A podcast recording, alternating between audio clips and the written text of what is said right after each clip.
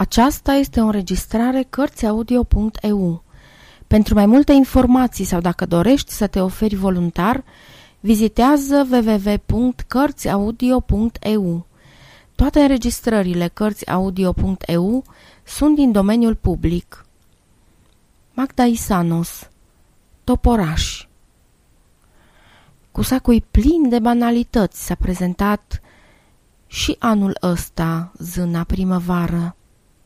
Cu toate acestea, noi ne-am bucurat de parcă ar fi venit întâia oară.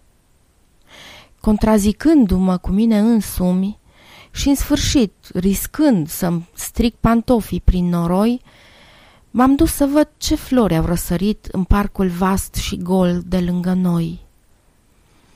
De mult nu mă încercase așa dor de viață și călcam nerăbdătoare. Simțeam cum se înfioară sub picior pământul umed, fecundat de soare. Copacii goi mi s-au părut încântători. Parcă aș fi vrut să-i strâng în brațe, să-i sărut. Trecusem până atunci de atâtea ori pe lângă ei și nici nu i-am văzut.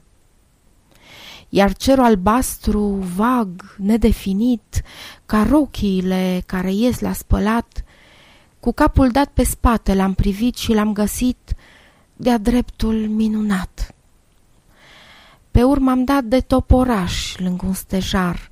Erau așa de albaștri, delicați, ca niște firmituri lăsate în dar de primăvară printre pomi întunecați.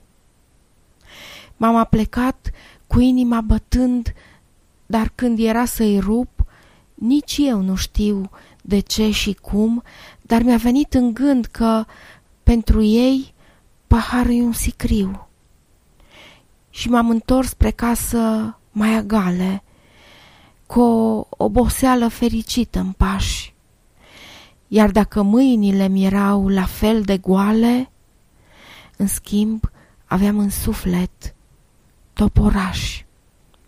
Sfârșit.